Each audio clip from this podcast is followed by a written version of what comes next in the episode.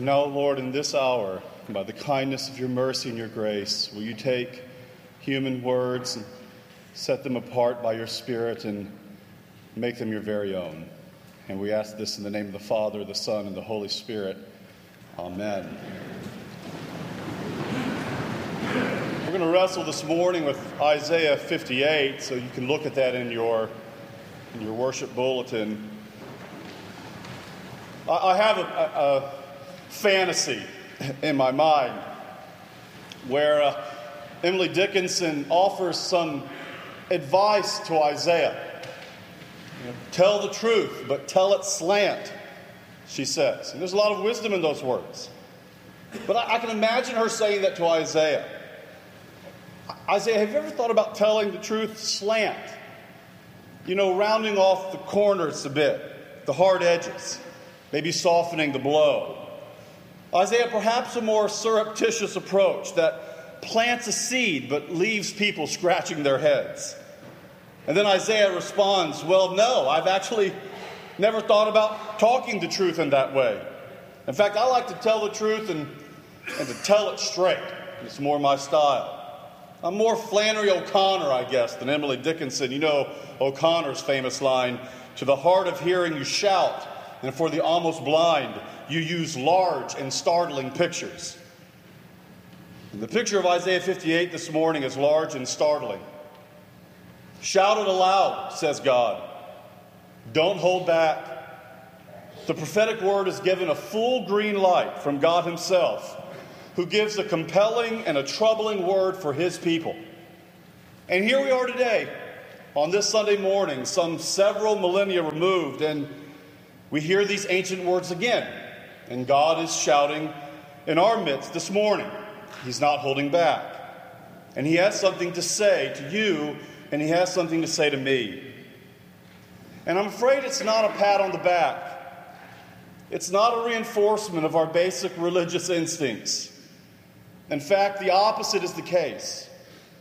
The God of Israel, the God who raised Jesus from the dead, the God whom we praise week in and week out as the Father, the Son, and the Holy Spirit, He wants you to know something this morning. He wants you to know that He despises religion, He hates it. He has less than zero interest in human attempts at religiosity or spirituality. In fact, few things ignite the ire of the prophets more than comfortable or arrogant religiosity. And I should say that Jesus operated in the self same prophetic spirit. Few matters set Jesus on edge more than self congratulatory or self confident religiosity. God hates religion. And the patterns are so clear in this text this morning you know, verse 2, if you look at it in your handout, intimates a very positive view of faithful piety. You know, in fact, I, am not sure there's a better description of faithful Christians than verse 2. For day after day they seek me out, they are eager to know my ways. To seek God is the language of the Old Testament's liturgy. This is the language that mirrors Israel's worship. You said to Jacob, said the psalmist, Seek my face. And your face, O Lord, did we seek.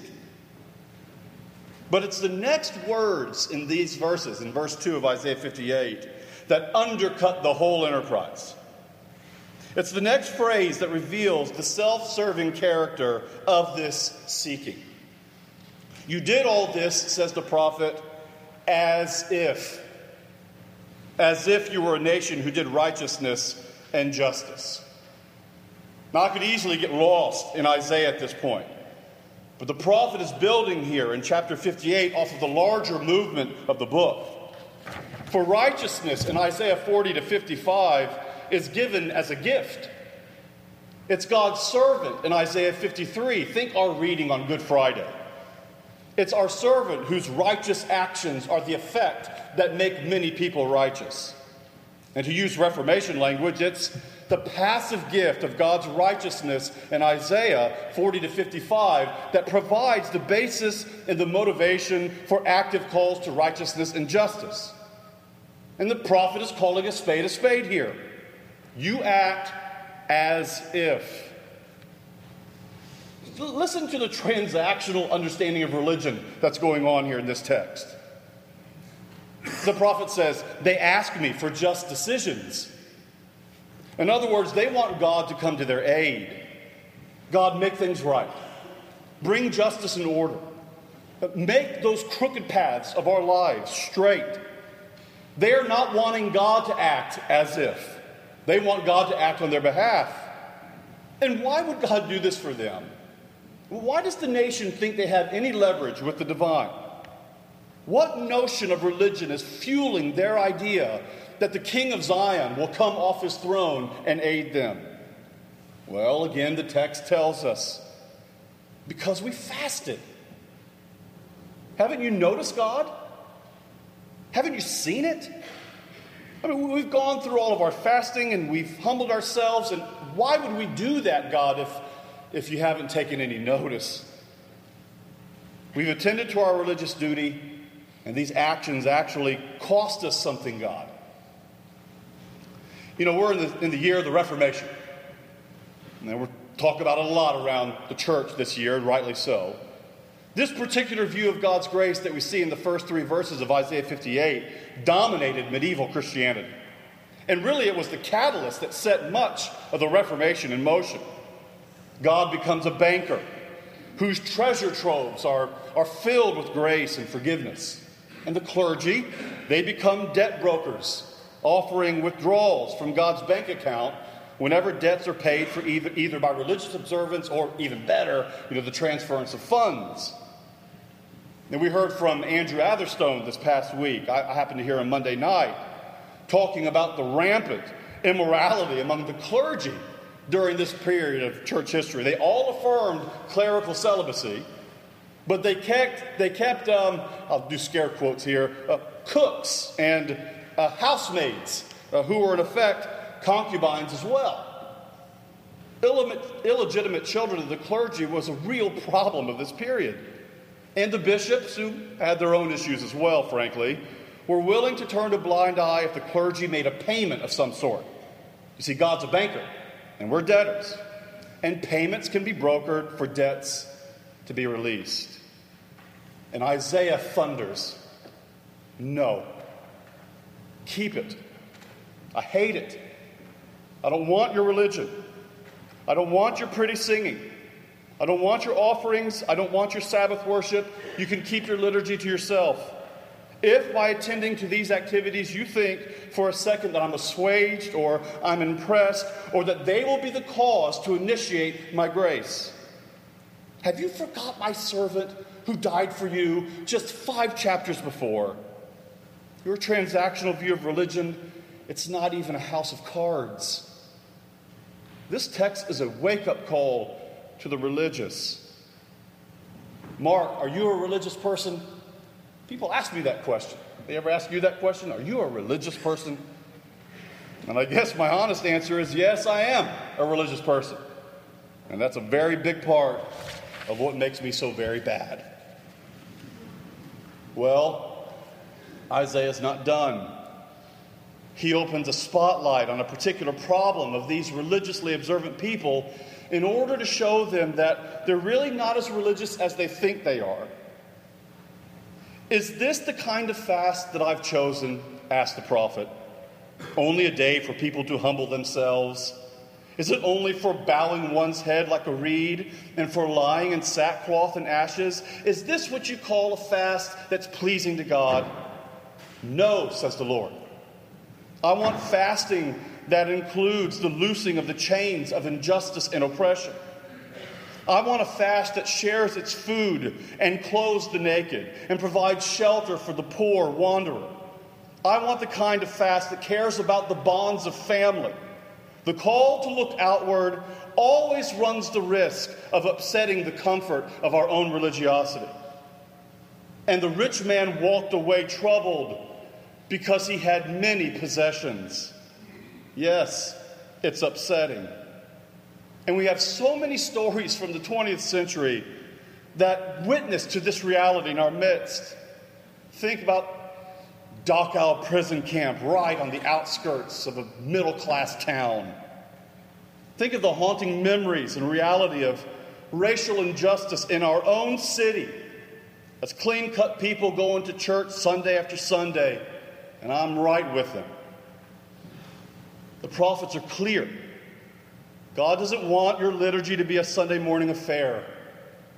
I want the implications of my grace and my electing love toward you, the fast, the fact that I rescued you from the tyranny and oppression of sin. I want that to be the memory that fuels and excites the whole of your existence. I want the good news announced back in chapter 52 and 53 to permeate the whole of your life. For what else is justice from a biblical perspective than the love of God gone public?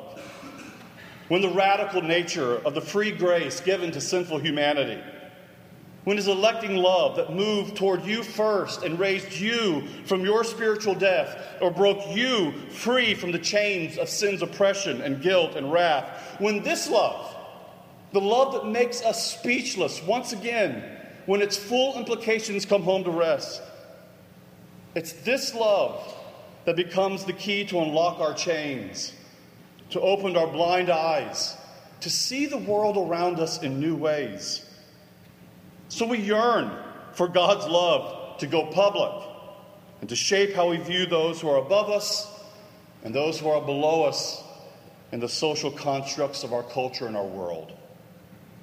Our being made right by His kind and gracious initiative becomes a critical tool by which we think of and make sense of the political and the cultural noise going all around us. Does the kindness and the grace of God shown to me, the least of these, free me to see the world through the same lens of grace and love. Such is the concern of justice. Sometimes we need a shout from the prophet. Oftentimes we need our religiosity checked. Because if you and I are left on autopilot without the grace of continual repentance, how quick we are to rely on our religious efforts and our instincts and our rituals. How easy it is to turn our faith into a, a, brokering match with God, where a series of personal checks and balances keeps us in a state of religious equilibrium. We become copacetic and comatose all at the same time. Well, Isaiah 58, and you don't have this this morning in your, in your bulletin or your worship guide, Isaiah 58 turns into Isaiah 59. That, that's your homework assignment for the week. You have to read that. Listen to verse 1. Behold, the Lord's hand is not shortened that it cannot save, or his ear dull that it cannot hear. You see, the prophetic announcement in chapter 58 has now had its full and proper effect. The exposing of sin has now led to confession and redemption. Listen to verse 12. This is the people now saying, Our transgressions are multiplied before you. Our sins testify against us. Our transgressions are within us. We know our iniquities. Listen to verse 15. The Lord saw it, and it displeased him that there was no justice. He saw that there was no man. So what does he do? His own arm brought him salvation and his righteousness upheld him. He put on the righteousness as a breastplate and the helmet of salvation on his head.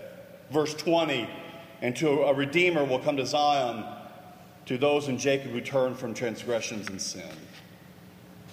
You see, the self assured of Isaiah 58 have a clear view of themselves right now. There is no justice in us. We do grope around like dead people. Our hands are stained with blood. Our offenses are many in your sight. What do we do with no justice? There's no one to intervene. So, what does God do in chapter 59? What God always does. He rolls up his sleeves and he goes to battle himself. His own arm achieves salvation, his own righteousness sustains him. Jesus girds himself for battle in these chapters. He puts his foot on the neck of the evil of this world, and he promises to always come to those who repent, who turn to him. Isn't it fascinating to read in our gospel reading this morning Jesus described as having fulfilled all the law and the prophets? The instructing word of the law and the thunderous rapture and rupture of the prophets make their sense and their force known and felt through Jesus Christ alone. And when we're seized by this good word of gospel promise, when our prayer, there is no health in us, meets the life and death of Jesus Christ, then we're free. Chains fall.